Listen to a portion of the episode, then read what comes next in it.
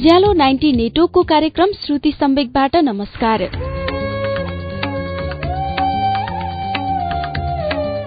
उज्यालो ninety network काठमाडौँसँगै देशभरिका बीसवटा FM स्टेशनहरूबाट हरेक मंगलबार र शुक्रबार राति सवा नौ बजे कार्यक्रम श्रुति सम्वेक प्रस्तुत हुन्छ।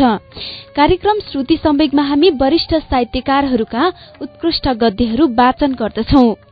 श्रुति सम्वेकको मंगलबारको श्रृंखलामा केही सातादेखि हामीले अमेरिकी लेखक पल एस बकको उपन्यास द गुड अर्थको नेपाली अनुवाद कल्याणी धरतीको वाचन सुन्दै आएका छौं। सन् उन्नाइस सय अडतिसमा पल एस बकले नोबेल पुरस्कार पाएकी थिइन्। बकको यो पुस्तकलाई साहित्यको प्रसिद्ध पुलिट्जर पुरस्कार प्रदान गरिएको छ।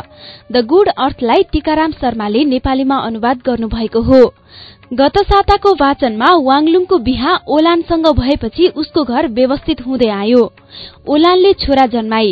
ओलान र वाङलुङ दुवै दम्पति जागरिला र मेहनती भएकाले उनीहरूलाई दिनदिनै सुख बढ्दै गएको छ। पैरवी बुक्सले बजारमा ल्याएको कल्याणी धरतीको तेस्रो श्रृंखला वाचन सुनौ अच्युत घिमिरेको आवाजमा।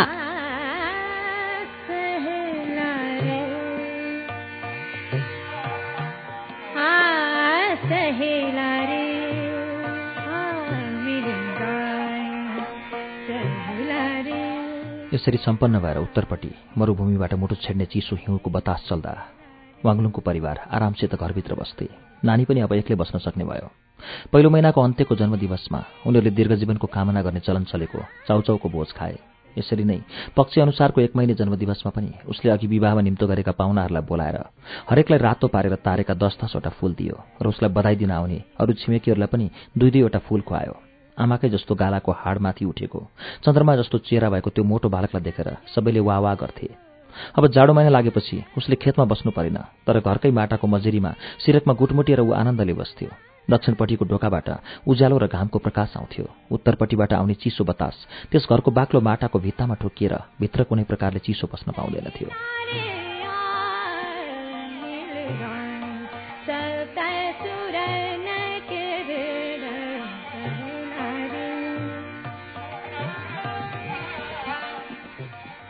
आँगनकै छेउमा भएको खजुरका पात अब पहेँला भएर झर्न थाले। उता खेतका किनारामा भएका लहरे पिपल र आरुका पात पनि झर्न थाले। घरको पूर्वतिरको बाँसघारीमा चिसो हावा जोरसँग लागे पनि बाँसका पात चाहिँ जेनतेन झाङमा नै झुन्डिरहेका थिए। यस्तो सुक्खा हावा लागेकाले खेतमा झरेको गहुँको टुसा आउन सकेन र वाङलुङ कहिले पानी पर्ला भनेर प्रतीक्षा गर्न थाल्यो। तर बादलले धमिलो पारेको आकाशबाट एकाएक वर्षा सुरु भयो र बतास पनि नचलिकन निकै न्यानो परिरह्यो। यसरी हुरी बतास नचलिकन पानीका छिटा सिधा झरेर जमिनमा भिजेको खरको छानाबाट पानी बलेसीमा खसेको दृश्य बडो आनन्दले उनीहरू हेर्न थाले। त्यो सानो नानी पनि अचम्मै लागे जस्तो गर्दै पानीका सेता छिर्का बाहिर हात पसार्दै छुन थाल्यो। ऊ हाँसिरहेको थियो। उनीहरू पनि बालक यसरी रमाएकोमा हाँस्थे र बुढो चाहिँ नानीकै छेउमा भुइँमा बसेर भन्न थाल्यो हाम्रो जस्तो नानी यहाँका दर्जनौ गाउँमा खोजे पनि पाइँदैन। मेरो भाइका ती छाउराहरू आफ्नो अघि नहेरी हिँड्छ ऊ खेतमा गहुँ उम्रेर टुसा निक्लेर फुस्रो खेतमा बिस्तारै हरियाली देखिन थाल्यो।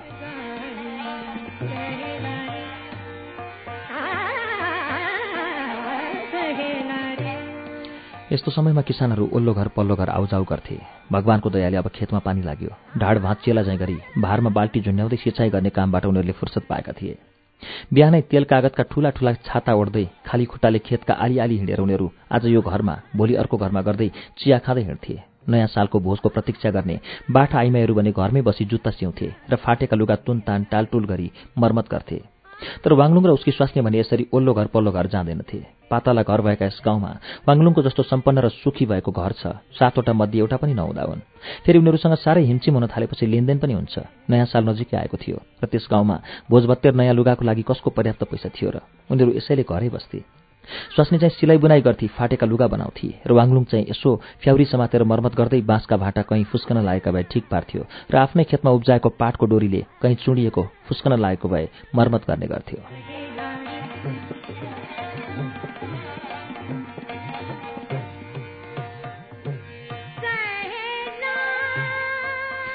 यसरी वाङलुङ खेतमा चाहिने औजारहरूको मर्मत गर्थ्यो भने उसकी स्वास्नी ओलान घरमा चाहिने सामानहरूको याद राख्थे। माटाको गाग्रो चोने भएपछि अरू आइमाईहरू त्यसलाई फालिदिन्थे र नयाँ किन्थे। तर ओलान चाहिँ राम्रो लसिदो माटो बुछेर पाल टाल्थे र बिस्तारै तताएर गाग्रो नयाँ जस्तो बनाइहाल्थे। यसरी तिनीहरू घरमै आनन्दसित बस्थे तर तिनीहरूका कुराकानी यस्ता विषयमा सीमित रहन्थे। अस्ति धेरै अन्न पिनाउँदा बिउ राख्यौ के? अथवा गाउँको छाली बेचौँ र भटमासका डाक्लाको दाउरा बालौँ र कहिलेकाहीँ वाङलुङ भन्थ्यो चाउचाउ कति मिठो भएछ। तर त्यस कुरालाई खण्डन गरेर ओलान भन्थे यसपाला खेतको गाउँ राम्रो हुँदा भएर राम्रो भएर पो हो त।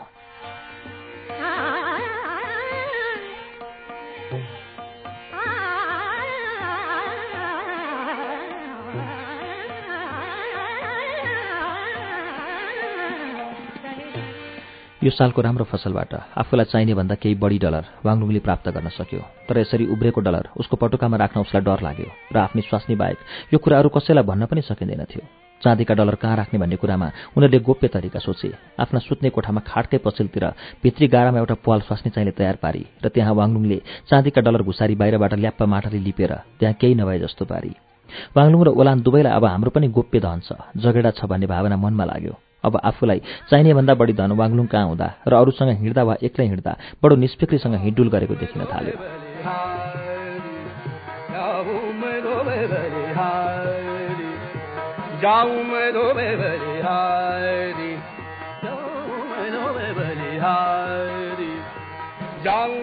नौ वर्षको दिन नजिक आइरहेकोले गाउँका सबै घरमा त्यसको लागि तयारी हुन थाल्यो। वाङलुङले बजारमा गएर मैनबत्ती बनाउनेका पसलबाट चारपाटे राता कागज किन्यो। कागजमा चिल्लो मसीले लेखेका खुब समृद्धिका र धन दौलतका शुभकामना अङ्कित थिए। नयाँ सालमा भाग्योदय होस् भन्ने आशयले ती वर्गाकार कागज खेतीका औजारहरूमा टाँस्यो र फेरि टाँस्यो उसले। सधैँ मल वा पानी बोकेर लैजाने दुई बाल्टीमा त्यसपछि घरको ढोकामा उसले सौभाग्य कामना अङ्कित भएका लामा लामा कागज टाँस्यो। फेरि देवताहरूको लागि पनि उसले अर्कै रातो कागज ल्यायो र बुढाले काम्ने हातले भए पनि मेहनत साथ ती देवदेवीको लाउने पोसाक काटेर तयार गर्यो। वाङलुङ ती पोसाक लिएर गई। मन्दिरमा भएका ती साना देवदेवीलाई पहिराएर सिँगार पठार पार्यो र नयाँ वर्षको भाग्योदयको कामना गर्दै धुप पनि सल्कायो। त्यसपछि उसले दुईटा राता मैनबत्ती किन्यो। माझको कोठाको टेबलको माथितिर टाँगिएको देवताको तस्विर मुनि ती बत्ती टेबलमा बालिनुपर्ने थियो।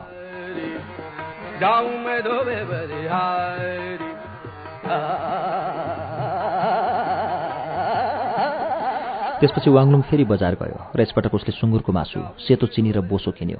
स्वास्नी चाहिँले बोसो खारेर सेता र नरम बनाई आफ्नै जाँतोमा गोरु गुमाएर पिनेको आफ्नै खेतीको चामलको पिठो घरमै थियो। यसरी पिठो बोसो र चिनी मिसाएर उसले मुछी। अब यसबाट केक बन्ने भयो र त्यस्ता केकलाई मुन केक भनिन्थ्यो। यस्तो केक वाङका जस्ता ठुला घरमा मात्र खाइन्थ्यो। अब भट्टा बला लगाएर पोल्न तयार पारी। केकका लाम्सा टेबलमा राखिदिएपछि वाङलुङ घमण्डले गदगद भयो। यसरी धनीहरूले मात्र भोजभतेरमा खान सक्ने केक बनाउन उसकी स्वास्नी बाहेक गाउँमा अरू कसैले सक्दैन थियो कति केकमा उसले ऐसेलुका गेडा र सुकाइएका अरू बखडाका बिहा मिसाई राम्रा फूलका जस्ता बुट्टा पनि भएकी थिए। आहा यी केक खान त खान पनि माया लाग्छ वाङलुङले भन्यो।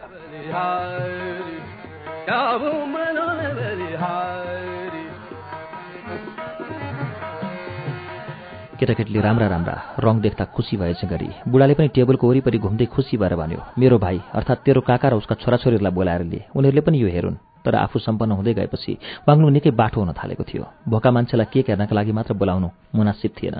वाङलुङले हटबडसँग जवाफ दियो नववर्ष लाग्नुभन्दा पहिले केक हेर्नु अशुभ हो। राम्रो खालको पिठो टाँसिएको। बोसो लतपत भएको हात मल्दै ओलानले जवाफ दिए यो हामीले खाने होइन। एक दुईवटा सादा केक चाहिँ पाहुनालाई दिने हो। सेतो चिनी र बोसो हालेको खान सक्ने। हामी त्यति धनी भएका छैनौँ। ठुलो घरकी मालिकनीका लागि म यी सब तयार गर्दैछु। नववर्षको दोस्रो दिन नानीलाई लिएर जान्छु र यी केक पनि उसलाई सौगात चढाउँछु।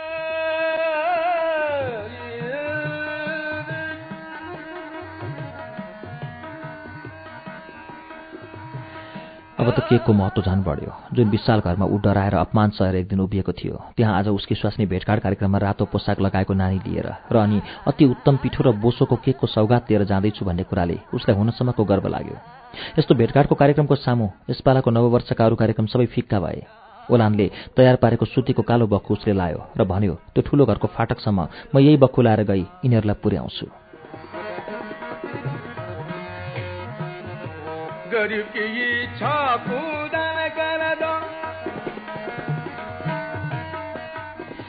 नववर्षको पहिलो दिन। उसका काका र छिमेकीहरू खचाखच आएर उसको बाबु र ऊ आफैलाई शुभकामना दिए। सबैले मस्त खानपिन गरे तर त्यो दिनको उत्सवमा उसले विशेष ध्यान दिएन।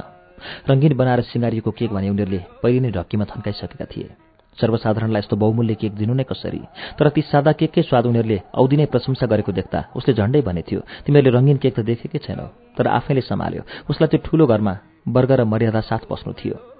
नववर्षको दोस्रो दिन आइमाईहरूको भेटघाट र आदान प्रदान हुन्थ्यो। अघिल्लो दिन लोग्ने मान्छेहरू मस्त खाएर र पिएर बिताउँथे। त्यो दिन तिनीहरू झिसमिसी उज्यालो हुँदा उठे। आइमाईले नानीलाई रातो कोट र आफैले बनाएका बागमुखे जुत्ता लगाइदिए। बितेका सालको अन्तिम दिनमा वाङलुङ आफैले नानीको कपाल खौरेको टाउकोमा बुद्धको तस्विर भएको टिलिक्क गर्ने टोपी लगाइदिए। त्यति गरेर आमाले त्यस नानीलाई खाटमा राखी। वाङलुङले झटपट लुगा लायो र स्वास्नी चाहिँ उसको लामो कपाल कोर्न लागि।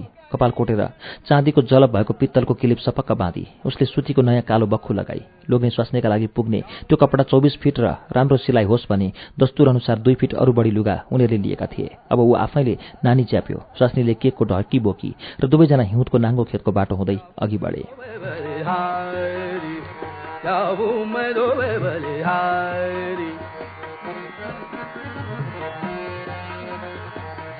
वाङलुङ त वाङको ठुलो फाटकमा पुग्दा नै पुरस्कृत हुन थाल्यो। आइमाईले बोलाएको सुनेर ढोके त्यहाँ आएर सबैजनालाई आँखा गाडेर हेर्दै गालाको मुसामाथि उम्रेका लामा लामा रौँ मुसार्दै बटार्दै जोरले कराएर भन्न थाल्यो। अहो किसान वाङ यसपाला त एकजना सट्टा तिनजना आयो नि त्यसपछि उनीहरूले सबैले लगाएका नयाँ लुगा र काखमा छोरा पनि देखेर उसले फेरि भन्यो पोहोरभन्दा यो साल तिम्रो निमित्त समृद्धिशाली बनोस् भन्ने शुभकामना त दिनै नपर्ने रहेछ।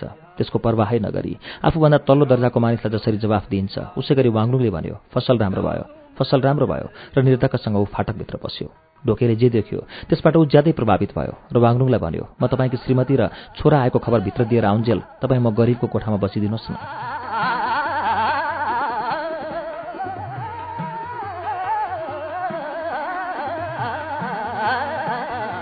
वाङमिङले स्वास्नी र छोरालाई त्यस बैठकै बैठकको ठूलो घरमा परसम्म पुगेको हेरिरह्यो। तिनीहरूले त्यस घरको मालिकलाई आज उपहार लैजाँदैछन्। उसको निम्ति यो ठुलै उज्जतको कुरो थियो। आँखाले भ्याउन्जेल परसम्म हेरिरह्यो र उनीहरू नदेखिने भएपछि ऊ ढोकेको घरमा गयो र त्यहाँ ढोकेकी बिफरले कोत्रे भएकी स्वास्नीले उसलाई बीच कोठाको टेबलको देब्रेपट्टि कुनै सम्माननीय पाहुनालाई राख्ने मेचमा बस्न आग्रह गरी। उसले यो आग्रह स्वीकार गरेपछि एउटा फुरूमा चिया ल्याएर सामुन्ने राखी त्यो चियाको पत्तीको स्तर त्यस्तो राम्रो नभएको अनुमान गरी उसले चिया खाएन। धेरै बेरपछि ढोके त्यो आइमाई र नानीलाई लिएर आयो। भित्र कुन प्रकारको के वर्ताव भयो सो बुझ्नलाई उसको अनुहारमा केही बेर हेरिरह्यो। अब उसको च्याप्टो अनुहारमा धेरथोर अदल बदलका कुरा ऊ बुझ्न सक्ने भएको थियो। उसको अनुहारले गम्भीर सन्तोषको भावना झल्काउँथ्यो। तापनि अघि आफू जान नसकेको आइमाई नै आइमाई भएका बैठकहरूमा के के भयो सो कुरा जान्न ऊ उत्सुक थियो।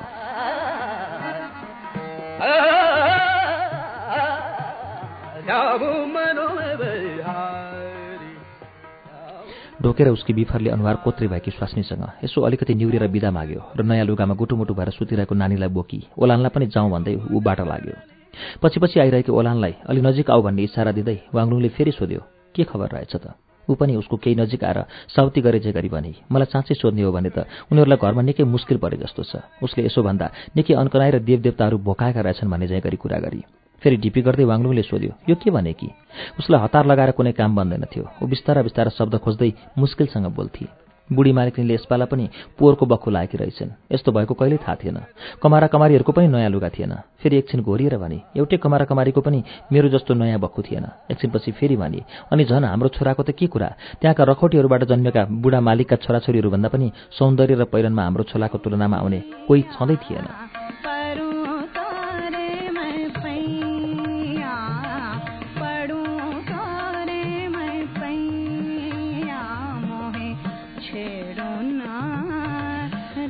यसरी बोल्दा बोल्दै उसको अनुहारमा मधुर मुस्कान देखियो अनि वाङलुङ नानीलाई छातीमा टाँसेर खुब मजाले हाँस्यो। कस्तो राम्रो नानी कति मजाको नानी भन्दै यसो उफार्न थाल्यो तर किन हो कुन्नी झट्ट उसको मनमा डर लाग्यो।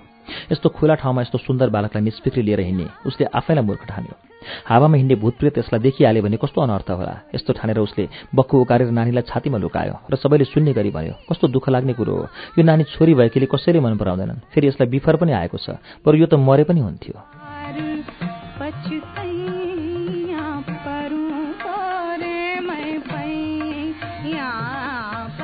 स्वास्नीले पनि लोग्नेले भूल गरिसकेको ढाकछोप गर्न यो सबै प्रपञ्च रचेको हो भन्ने बुझेर हो त नि भने। यसरी होसियार भएकोमा सान्त्वना पाएको वाङलुङले फेरि स्वास्नीलाई भन्यो तिनीहरू किन गरिब भएछन्? केही पत्ता पायो? मैले जसको मुनि भान्से काम गरेकी थिएँ त्यही मान्छेसँग एक दिन त्यही भान्सेसँग एक दिन एक्लै कुरा गर्ने समय पाएँ। ओलानले उत्तर दिँदै फेरि भनी ऊ भन्थे यस घरका पाँचजना जवान मालिकहरू पानी जस्तो पैसा उडाउँछन्। आइमाईहरू कति ल्याउँछन् कुरै नगरौँ। बुढा मालिक पनि घरमै बसेर सालमा एक वा दुईवटी रखौटी थप्दै जान्छन् र बुढी मालिकले चाहिँ यति अफिम खान्छन् कि त्यति पैसाले त दिनौँ जुत्ताभरि अटाउने सुन आउँदो छक्क परेर वाङलुङले भन्यो साँच्चै हो के त? ओलान अझ भन्दै गई। त्यसपछि तिनीहरूकी साइली छोरीको बिहे यही वसन्त ऋतुमा गर्ने रे। र उसको निम्ति दाइजो एउटी अपहरण गरिएकी राजकुमारलाई बन्धनमुक्त गर्दा लाग्ने खर्च जति रे। सुझाव र हाङचाव जस्ता प्रसिद्ध ठाउँमा विशेष तरिकाको साटन नै साटन बेहुलीको पोसाक हुने रे अथवा ठूलो सहरका भन्दा कम फेरन्दार नहुन् भन्ने उद्देश्यले साङ्घाईबाट दक्ष सूचीकारसहित उसका साथमा एक हुल अरू सहायक सूचीकार पनि आउने रे।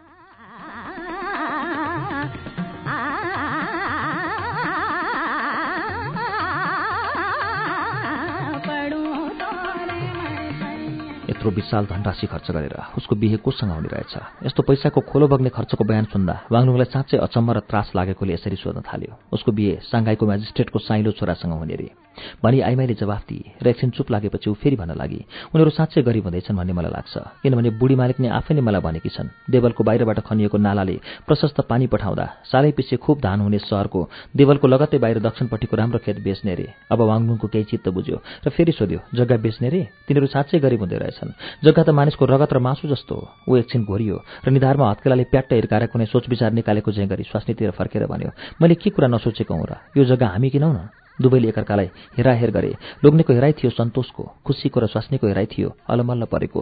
उसले भकभकाउँदै भनी तर जग्गा जग्गा? वाङलुङले रवाफिलो बोलीमा भन्यो म त्यो किन्छु वाङको ठूलो घरबाट त्यो जग्गा किन्छु किन्छु।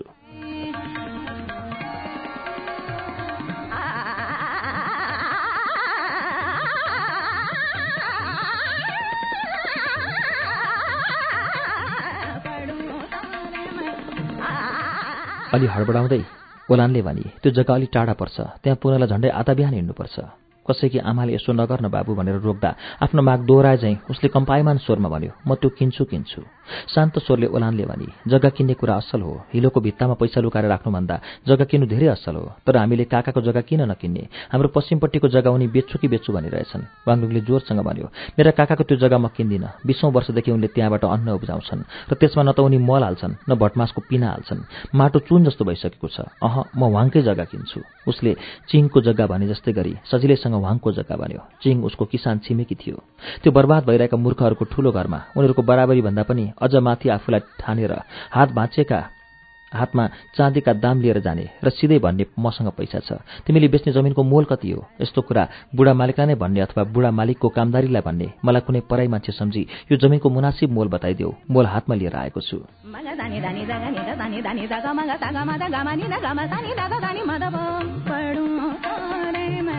ಸಗಮದ ಪ ಸಗಮದ ಪ ಪಡು ಸೋರೆ ಮೈ आहा त्यस विशाल घरको पुस्तम पुस्तादेखि स्वामित्व रही आएको जग्गा आज त्यो मान्छेले किन्ने भयो जसको स्वास्नी त्यही घमण्डी परिवारको भान्सामा कमारी भई काम गरेकी थिए। स्वास्नी चाहिँले उसको विचारलाई अनुमोदन गरे चाहिँ गरी भनी अब कुनै विरोध नगरी भनी हुन्छ त किनौ त्यो धान हुने खेत पर राम्रो पनि छ र देवलको छेउको नालबाट सालै पछि प्रशस्त पानी पनि आइरहन्छ। उसको चेहरामा फेरि उही मधुर मुस्कानले ती चिम्सा काला आँखामा प्रकाश पार्दै लाग्यो र फेरि निकै बेरपछि उसले भनी पोहोर यति बेला म त्यही घरमा कमारी थिएँ। गम्भीर विचारधारामा मग्न ती दुवैजना चुपचाप अघि बढिरहे।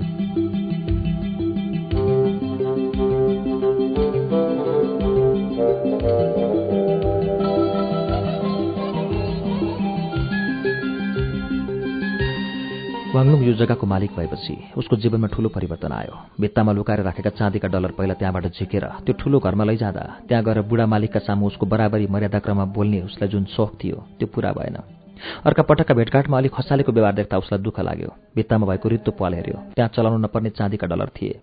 अब चाँदीका डलर फिर्ता भए पनि हुन्थ्यो भन्ने भावना उसमा आयो। यो जग्गामा अब प्रशस्त मिहिनेत गर्नुपर्ने थियो र ओलानले भने चाहिँ यो टाढा पनि थियो झण्डै माइलको तृतीयांश जति पर अनि किनमेल गर्दा पनि जुन गौरव अनुभव हुने उसले सोचेको थियो सो भएन। त्यस घरमा ऊ अलि बिहानै पुगेछ घरको मालिक बुढो सुतिरहेकै रहेछ झण्डै बाह्र बजेको थियो। उसले निकै चर्को आवाजमा पालेला भन्यो जाऊ र ती आदरणीय बुढालाई भनिदियो मेरो विशेष महत्त्वपूर्ण काम छ लेनदेनको कुरा छ। यसमा ढोकेले जवाफ दियो पृथ्वीमा भएको जम्मै धन दिए पनि म त्यो बुढो बाघलाई उठाउन सक्दिनँ। दुई तिन दिन मात्र भयो। उसले एउटी रखौटी ल्याएको छ। त्यसको नाउँ हो आरु फुल।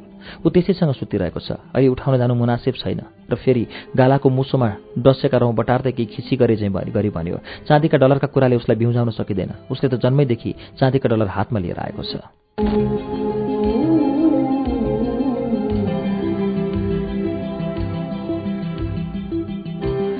आखिरमा बुढो मालिकको कारबारीबाटै सो काम सम्पन्न हुने भयो। त्यो कारबारी चिप्से बदमास थियो र चाँदीका डलर उसले हातमा लिँदा ओजनले हातै लच्कियो। यसरी उसको हातमा डलर चम्कदा वाङलुङले सोच्यो आखिर जग्गाभन्दा चाँदीका डलर नै मूल्यवान हुन्। जे होस् अब जग्गा उसको भयो। नयाँ सालको दोस्रो महिनामा धुम्मिएको दिनमा ऊ त्यहाँ हेर्न गयो। त्यो जग्गा उसले लिइसक्यो भनेर कसैलाई थाहा थिएन। सहर घेर्ने देवलको छेउमा खनिएको नालाबाट निस्केको कालो माटाका चपरी छेउमा थुप्रिएका थिए। ऊ एक्लै घुम्दै गयो।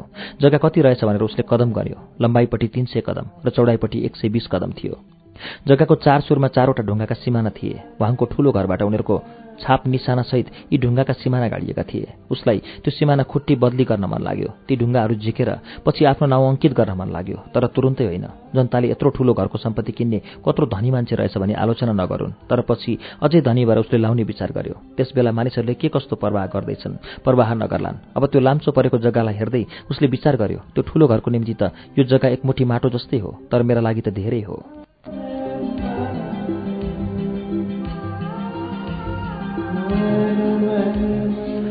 फेरि उसले विचार बदल्यो र सोच्यो यति सानो जमिनका टुक्राको मलाई कत्रो महत्व छ। यो मेरो लागि ग्लानी हो किनभने ठूलो मालिकको कारबारीको हातमा गर्भसाथ चाँदीको डल्ला भरिदिँदा उसले लापरवाहीका साथ हातमा जम्मा पार्दै भनेको थियो जे होस् बुढी महिलाको लागि केही दिनलाई अफिम खाने पैसा पुग्यो। अब फेरि उसले विचार गर्यो त्यो ठूलो घर र आफूबीचको भिन्नता विशाल छ। जसरी सहरको परसम्म पुग्ने आतस लाग्ने विशाल पर्खालको छेउमा सानो पानीको नालाको भिन्नता छ।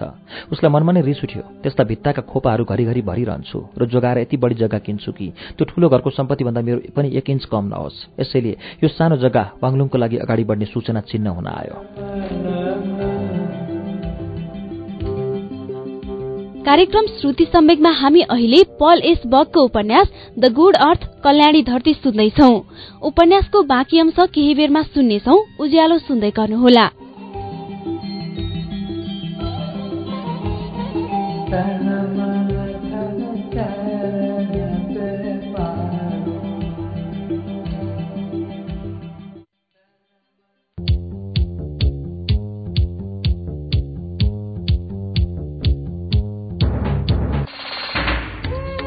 कार्यक्रम श्रुति सम्वेक तपाईँ अहिले उज्यालो नाइन्टी नेटवर्क काठमाडौँसँगै इलाम एफएम झापाको एफएम मेचिट्युन्स र बिर्ता एफएम धरानको विजयपुर एफएम बर्दिवासको रेडियो दर्पण दोलखाको कालिन्चोक एफएम रामेछापको रेडियो तीनलाल नुवाकोट एफएम वीरगंजको नारायणी एफएम हेटौँडा एफएम चितवनको रेडियो त्रिवेणीमा पनि सुनिरहनु भएको छ। त्यसै गरी फलेवासको रेडियो पर्वत गुल्मीको रेडियो रेसुङ्गा पोखराको रेडियो तरंगमा पनि श्रुति सम्वेक सुन्दै हुनुहुन्छ। रेडियो प्युठान दाङको रेडियो मध्यपश्चिम कपिलवस्तुको रेडियो बुद्ध आवाज भेरीको रेडियो कोहलपुर सल्यानको रेडियो राप्ती सुर्खेतको रेडियो भेरी र जुम्लाको रेडियो कर्णालीबाट पनि अहिले एकैसाथ श्रुति सम्वेक प्रसारण भइरहेको छ। श्रुति सम्वेकमा हामी अहिले पल एस बगको उपन्यास द गुड अर्थ कल्याणी धरती सुनिरहेका छौं। अब यसैको बाँकी अंश वाचन हुन्छ।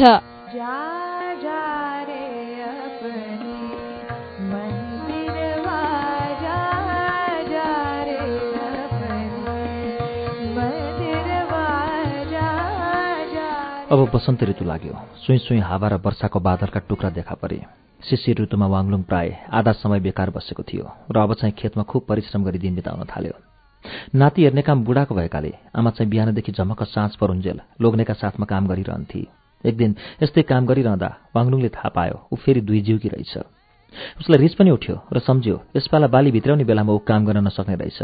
थकाइले भुतुक्क भएर भर झर्किँदै उसले भन्यो अब फेरि यस्तो समयमा तिमी नानी पाउने भएछौ होइन? उसले नदबिकन जवाफ दिए यो पाला केही गाह्रो छैन। पहिलो पटकको नानी जन्मिँदा निकै गाह्रो हुन्छ।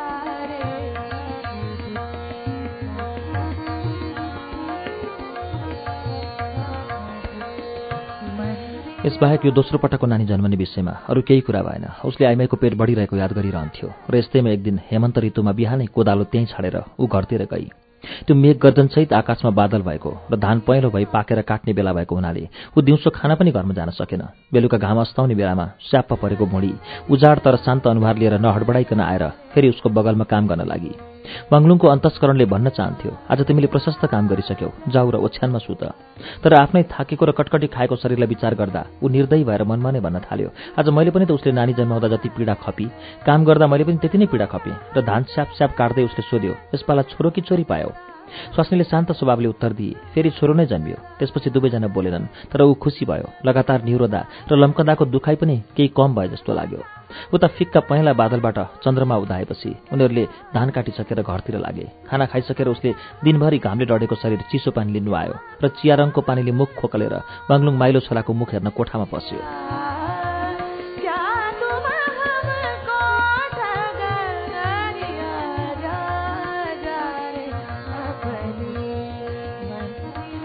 खाना पकाइराखेर ओलान ओछ्यानमा सुतेकी थिए। उसको बगलमा नानी सुतेको थियो। त्यो पनि मोटो नै थियो सन्तोष मानेर सुतिरहेको थियो तर उसको दाजु जस्तो ठुलो थिएन। वाङलुङले उसलाई हेऱ्यो र सन्तुष्ट हुँदै बिचको कोठामा गयो। अर्को पनि छोरो भयो। फेरि अर्को साल अर्को होला र सालैपछि एउटा छोरो हुने भयो। तर जति छोरा जन्मन्छन् उतिपटक तारेका राता फुल त कहाँ खुवाउन सकिन्छ? जेठो छोरो जन्मदा पो त्यसो गरियो त। सालैपछि छोरा यो घर भाग्य मानियो यो आइमाईले साँच्चै भाग्य नै भाग्य लिएर आइछ उसले कराएर बाबुलाई बोलाउँदै भन्यो अब अर्को पनि नानी भएकोले ठुलो चाहिँलाई तपाईँको खाटमा सुताउनु पर्ला।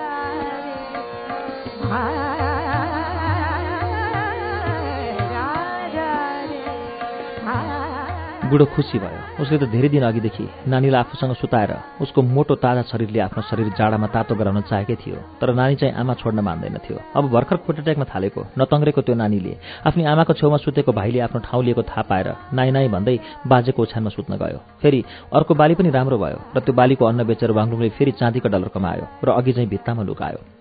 वाङबाट किनेको खेतको धान भने उसको पुरानो खेतको उब्जनीभन्दा दोब्बर भयो। त्यो कित्ताको माटो मलिलो र चिसो हुनाले झारपात लह लह भए झैँ धान लह लह भई बढ्यो। अब गाउँमा सबैले त्यो जग्गा वाङलुङले किनेको रहेछ भन्ने थाहा पाए र उसलाई गाउँको मुखिया छान्ने कुरा चल्न थाल्यो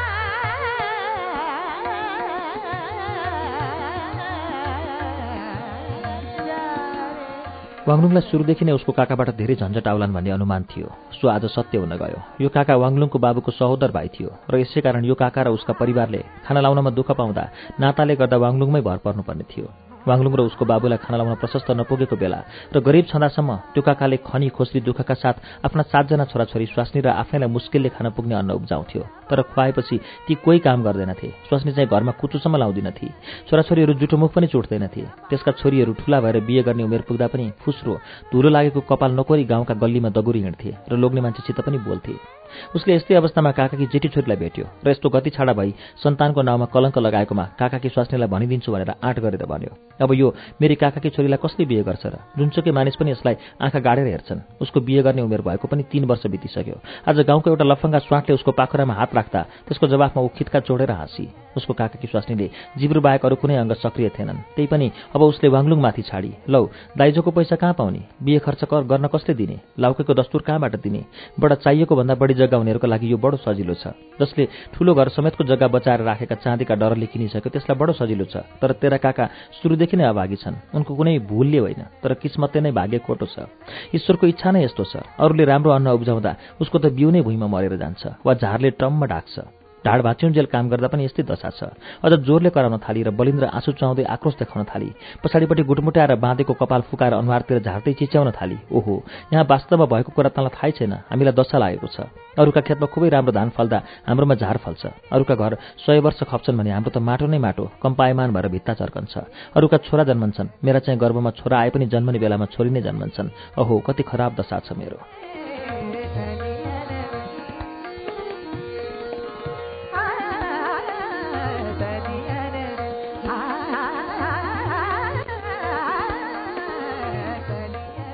ऊ चिच्याउन थालेको सुनेर छिमेक काइमाईहरू के भएछ भने हेर्न र सुन्न आइपुगे। वाङलुङ नहडबडाइकन उभिरह्यो र जुन कुरा भन्न बाँकी थियो फेरि भन्न थाल्यो। जे होस् मेरा बाबुका भाइलाई मैले अर्थी उपदेश दिने होइन तर म यति चाहिँ भन्छु कि केटी कुमारी नै छँदा बिहे गरिदिनुपर्छ। कुनै छाउरी कुकुरलाई गल्लीमा छाडिदिएपछि छाउरा पाउँदिन भनेर कसले भन्न सक्छ? यति कुरा साफ भनेर ऊ आफ्नो घरतिर हिँड्यो। काका स्वास्नी चिच्चाइरहेकी थिए। यो साल उहाँको घरबाट उसले अरू जग्गा किन्ने विचार गरेको थियो र यसै गरी आफूले सकेसम्म वर्षैपछि जग्गा किन्दै जाने र घरमा पनि एउटा नयाँ कोठा थप्ने विचार गरेको थियो। आफू र आफ्ना छोराहरू बिस्तारै बिस्तारै जमिनदार परिवार भइरहेको र उसको काकाका सन्तान एकै उपनाम भएका चाहिँ छाडा भएर हिँड्ने भन्ने कुरा सोच्दा उसलाई झोक चलेर आएको थियो।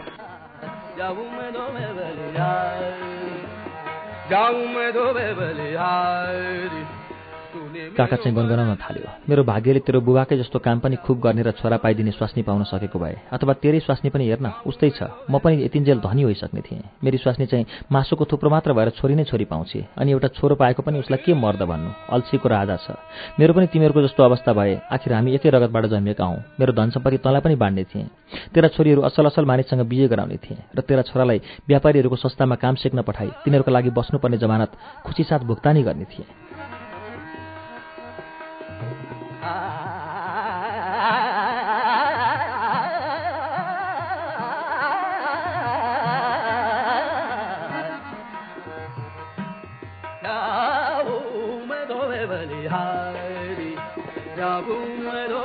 वाङले छोटो छरी त जवाफ दियो।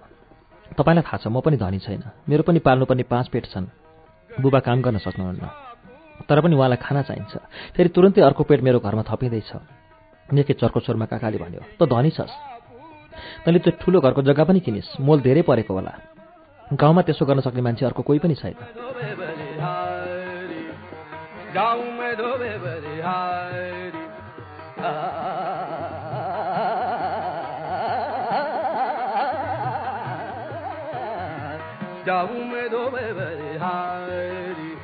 अब चाहिँ वाग्नुङलाई झोक चल्यो। उसले हातमा लिएको कुटो भुइँमा फालिदियो र काकापट्टि आँखा तरेर हेर्दै कराएर भन्यो मेरा एकमुठी चाँदीका डलर छन् भने ती डलर मैले काम गरेर कमाएको हुँ। मेरी स्वास्नीले काम गरेर कमाएकी हो। हामीहरू अरू जस्ता जुवा नारेको टेबलमा गएर बस्दैनौँ। कहिले कुचो नलागेको ढोका अघि थाङ्ना तुनेर खेतको बाली झारपातले भरिन दिएर छोराछोरीलाई भोकाएर नाङ्गा राखेर बस्दैनौँ। काका चाहिँका पहेँला गालामा पनि रगत चढ्यो र उसले झम्टेर गएर भतिजालाई दुवै गालामा पट्टापट चड्कन दियो। उसले कड्केर भन्यो आफ्नो बाबुको पुस्तासँग त यसरी बात गर्छस्? तेरो धर्म छैन? तेरो नैतिकता छैन कि त पिता समानकाहरूसँग यस्तो व्यवहार गर्छस्? हाम्रो पवित्र धर्मशास्त्रमा आफूभन्दा ठुलाहरूको कुरा काट्नु हुँदैन भन्ने लेखिएको छ। तँलाई त्यो पनि थाहा छैन?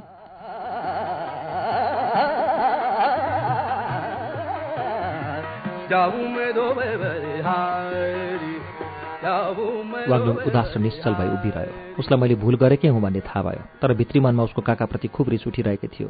झन्झन साह्रो आवाजमा भोलि पनि थरथराउँदै रिसको ज्वाला झिक्दै ऊ बरबराउन लाग्यो। तैँले भनेको कुरा सारा गाउँलेलाई भनिदिन्छु। हिजो तैँले मेरो घर हमला गरिस् र गल्ली गल्लीमा गएर प्रचार गरिस्। मेरी छोरी कुमारी छैन। आज तेरो बुबाको सेखपछि खास बुबा मान्नुपर्ने मलाई तिरस्कार गरिस्। जम्मै छोरीहरू कुमारी रहेनन् भने म यो कुरा कसैबाट सुन्न चाहन्न। फेरि दोहोऱ्याइ दोहोऱ्याइ कराएर भन्न लाग्यो। म यो सारा कुरा गाउँमा जाहेर गर्छु। आखिरमा मन नपराइकन बाध्यताले मङ्गलुले काकालाई सोध्यो तपाईँले के चाहनुभएको? मैले के गर्नुपर्छ? यी कुरा गाउँमा पुगी आलोचना हुन थाले भने उसको मर्यादामा धक्का लाग्नेछ। आखिर ऊ आफ्नै वंशको रगत र मासु हो भन्ने कुरा उसको मनमा आयो।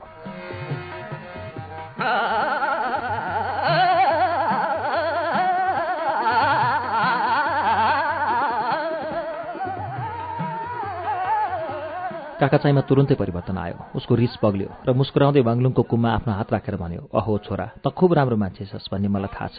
तेरो बुढो काकादेखि यो कुरा छिपेका छैनन्। त मेरै छोरो जस्तो छस्। छोरा मेरो हातमा केही चाँदीका डलर पारिदिए। दस जति नभए नौसम्म भए पनि हुन्छ। यस पैसाले लाउकीहरूलाई काम लाएर त्यो चुत्ती छोरीको बिहेको चाँजो मिलाउनु पर्यो। तैँले कस्तो ठिक कुरा गरेको छस्? बिहे गर्ने समय भएको छ यति भने सुस्केर हाल्दै मलिन मुख लाएर टाउको हल्लायो र आकाशतिर हेर्न थाल्यो। वाङलुङले कुरो टिप्यो र फेरि भुइँमा फाल्यो। उसले भन्यो आउनुहोस् घर जाउँ। राजकुमारहरू चाहिँ म त साथमा चाँदीका डलर बोकेर हिँड्दिनँ। ऊ अघि अघि लाग्यो। मर्का पिरले केही बोल्न सकेन किनभने जुन चाँदीका डलरले उसले अरू केही थप जग्गा किन्न लागेको थियो ती चाँदीका डलर अब उसको काकाको हातमा पर्छन् र त्यहाँ उही बेलुका जुवाडेको टेबलमा पुग्छन्।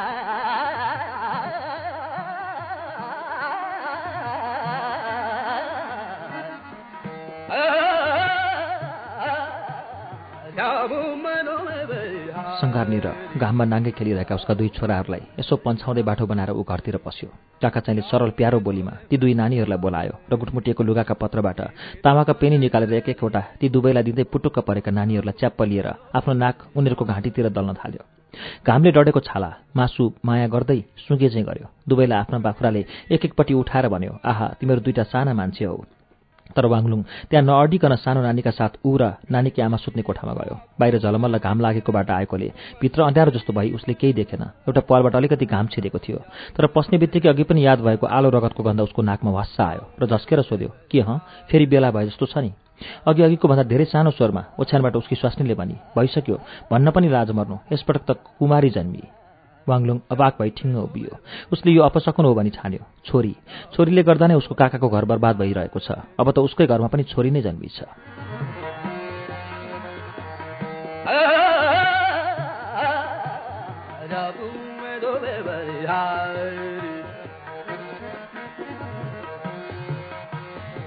केही जवाफ नदिकन ऊ भित्तातिर गयो र यसो छामेर राखेको ठाउँको चिनो खस्रो ठाउँ फेला पारी लिपेको माटो उप्कायो फेरि छामेर नै चाँदीका नौ डलर गनेर झिक्यो। अँध्यारैबाट स्वास्नी चाहिने सोधी चाँदीका डलर किन झिक्दै हुनुहुन्छ?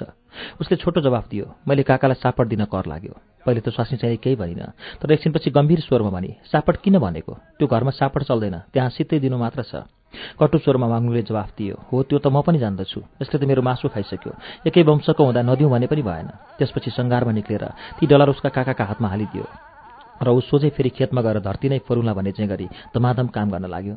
एकछिन त उसलाई डलरकै मात्र सम्झना आयो। आफ्नो मेहनतले धरतीको बाली कमाएको र त्यो चाँदी फेरि अरू जग्गा किन्नलाई साँचेको तर आज अन्यत्र गई जुवाडेको टेबलमा होमेको।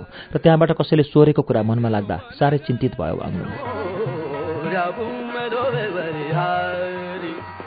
वाङ्नु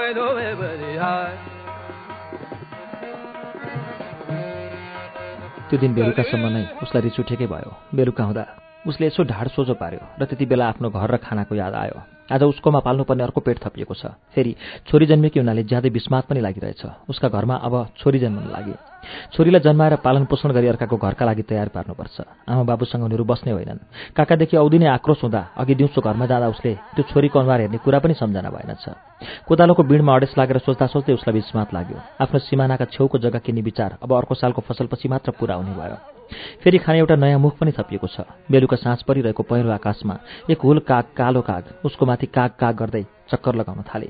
ती काग त्यहाँबाट उडेर पर उसको घरको छेउमा पुगेर रुखमा गएर बसे। उसले पनि कोदालो हल्ल्याउँदै तिनीहरूकै पछि लागेर लखेट्न सुरु गर्यो तर ती कागहरू जिस्काए झैँ। यता र उति उड्दै अन्त्यमा साँझ परिरहेको आकाशमा पर गएर देखिन थाले। उसको दुःखी स्वरको आर्तनाद निक्लियो। यो त अपसकुन थियो।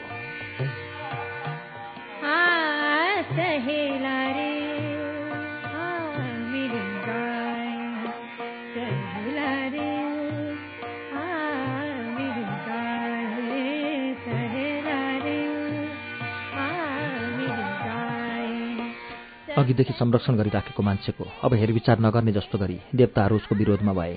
वसन्त ऋतुको सुरुमै आउने वर्षा यसपाला आएर आकाश व्यवस्थासँग चकिलो र सफा रहन थाल्यो। पटपटी फुटेर पानी पानी भनिरहेको धरतीको आकाशले माया गरेन। उज्यालो भएदेखि चाँचसम्म बादलको नाम निशाना थिएन र राति आकाशमा चम्कने सुनौला ताराहरू पनि यसपाला निर्दयी जस्ता देखिन्थे।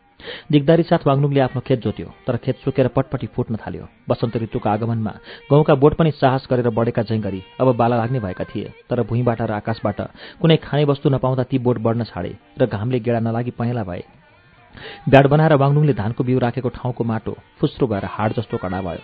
अब गाउँ नहुने देखेपछि वाङलुङ बाँसको भारमा झुन्डाइएका कैयौँ काठका बाल्टीबाट पानी ल्याउँदै धानका बिउमा खनाउँथ्यो तर उसका काँधमा ठुला ठुला ठेला भइसक्दा पनि पानी परेन।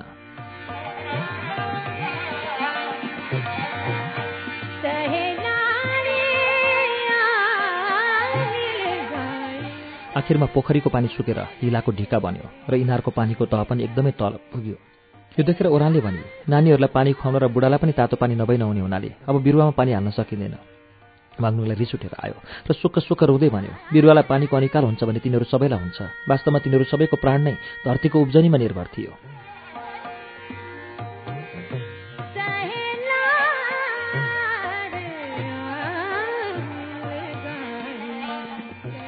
नालाको छेउको त्यो कित्ताबाट मात्र यसपाला उब्जनी भयो। ग्रीष्म ऋतु पानी नै बिते पनि त्यसमा अन्न फल्यो। वाङलुङ अरू जमिनमा कतै नगई त्यही नालाको छेउको खेतमा दिनभर बस्थ्यो र पैनीबाट पानी उगाउँदै सुकेका माटामा खनाउँथ्यो। यसै साल उसले पहिलोपल्ट बाली पाक्ने बित्तिकै बेच्यो र बेचेको अन्नबाट हातमा आएका चाँदीका डलर खुब जोडले समातेर दारा किट्यो। सुक्खा लागे पनि देवता रिसाए पनि उसले जे गर्न सङ्कल्प गरेको थियो त्यो काम गर्ने नै अठोट गर्यो। ढाड भाँचिउन्जेल काम गरेर शरीरमा पसिना भिजाएर उसले यी चाँदीका डलर आर्जन गरेको थियो र यिनबाट जे गर्न चाहेको थियो ऊ अवश्य गर्छ। ऊ हत्तपत्त वाङको ठुलो घरको कारबारी भएको ठाउँमा गयो र अरू शिष्टाचार केही नगरी एकैचोटि भन्यो मैले लिएको नालाको छेउको जमिनसँग जोडिएको अर्को किता किन्न मसँग डलर छन्।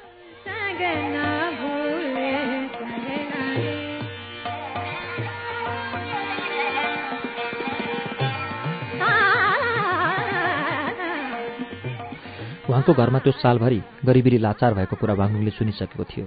बुढी मालिकनीले अफिमको पुरा मात्रा नपाएको कैयौँ दिन भइसकेको थियो। दिनैपछि ऊ कारबारीलाई बोलाउन पठाउँथे र भोकी बगिनी चाहिँ उसलाई शराब्दै पङ्खाले झटारो हान्दै चिच्याउँथे कि हामीसँग बेच्न जमिन छैन? कारबारी पनि दिगदार भइसकेको थियो। बुद्धि हराएर लेनदेन गर्दा आफ्नो लागि प्रायः सधैँ च्याप्ने गरेको पैसा पनि अब त्यो कारबारीले च्याप्न छोडेको थियो। यति मात्र होइन बुढो मालिकले फेरि अर्की रखौटी ल्याएको थियो। त्यो रखौटीकी आमालाई पनि पहिला जवान हुँदा त्यसै बुढाले राखेको थियो। र आफ्नो कोठामा लगेर विलास गर्न मन नलाग्ने भएपछि बुढाले त्यस रखौटीको बिहे घरको अर्को कमारासँग गरिदिएको थियो। आज त्यही रखौटीकी छोरी सोह्र वर्ष पनि पुगेकी थिएन वरी बुढाको आँखामा परी। पुटुक्क शरीर भएकी त्यस्ती सिटीहरूलाई देख्दा त्यो मासुको थुप्रो बुढो त्यसै मरिमेट उमेर नपुगेकी बालिका भए पनि बुढाको भोग तृष्णाका सामु कसैको केही चल्दैन थियो। उता बुढी मालिकनीलाई अफिमको खाँचो यता बुढालाई भोगविलासको तृष्णा। बुढाका मन परेका रखौटीहरूका लागि कानमा लाउने गहना तथा ती राम्रा हातमा सुहाउने सुनका बाला किनिदिनुपर्ने हुनाले पैसा छैन भन्ने कुराले उसलाई कसले सम्झाउन सक्थ्यो? र पैसा छैन भन्ने वाक्य नै यस बुढाले बुझेको थिएन किनभने जन्मदेखि नै उसले पैसाको थुप्रोमा हात डुबाएर आएको थियो। कार्यक्रम श्रुति सम्वेकमा अहिले सुनेको वाचन पल एस बकको उपन्यास द गुड अर्थ कल्याणी धरतीको हो। यो उपन्यासलाई टीकाराम शर्माले नेपालीमा अनुवाद गर्नुभएको हो। उपन्यासको पृष्ठ सडचालिससम्मको वाचन आज सकिएको छ। यसै उपन्यासको वाचनसँगै अब कार्यक्रम श्रुति सम्वेकबाट विदा लिने बेला भएको छ। विदा हुनु अघि हाम्रो ठेगाना यस प्रकार छ। कार्यक्रम Shruti Sanvek Ujyaalo ninety network post box number छ चार छ नौ काठमाडौँ। यदि तपाईँ इमेलबाट आफ्नो प्रतिक्रिया दिन चाहनुहुन्छ भने हाम्रो इमेल ठेगाना हो S H R U T I Shruti at UNN dot com dot NP हवस् त अर्को मंगलबार द गुड अर्थको चौथो श्रृंखला लिएर आउने नै छौं। त्यसअघि शुक्रबारको श्रृंखलामा दुई फ्रान्सेली कथाहरू वाचन हुनेछन्। आजका लागि प्राविधिक साथी दिनेश निरौला र विशालजित पालिखेसँगै उपन्यास वाचक अच्युत घिमिरे र म सजिता हमाल विदा चाहन्छौ। शुभरात्री।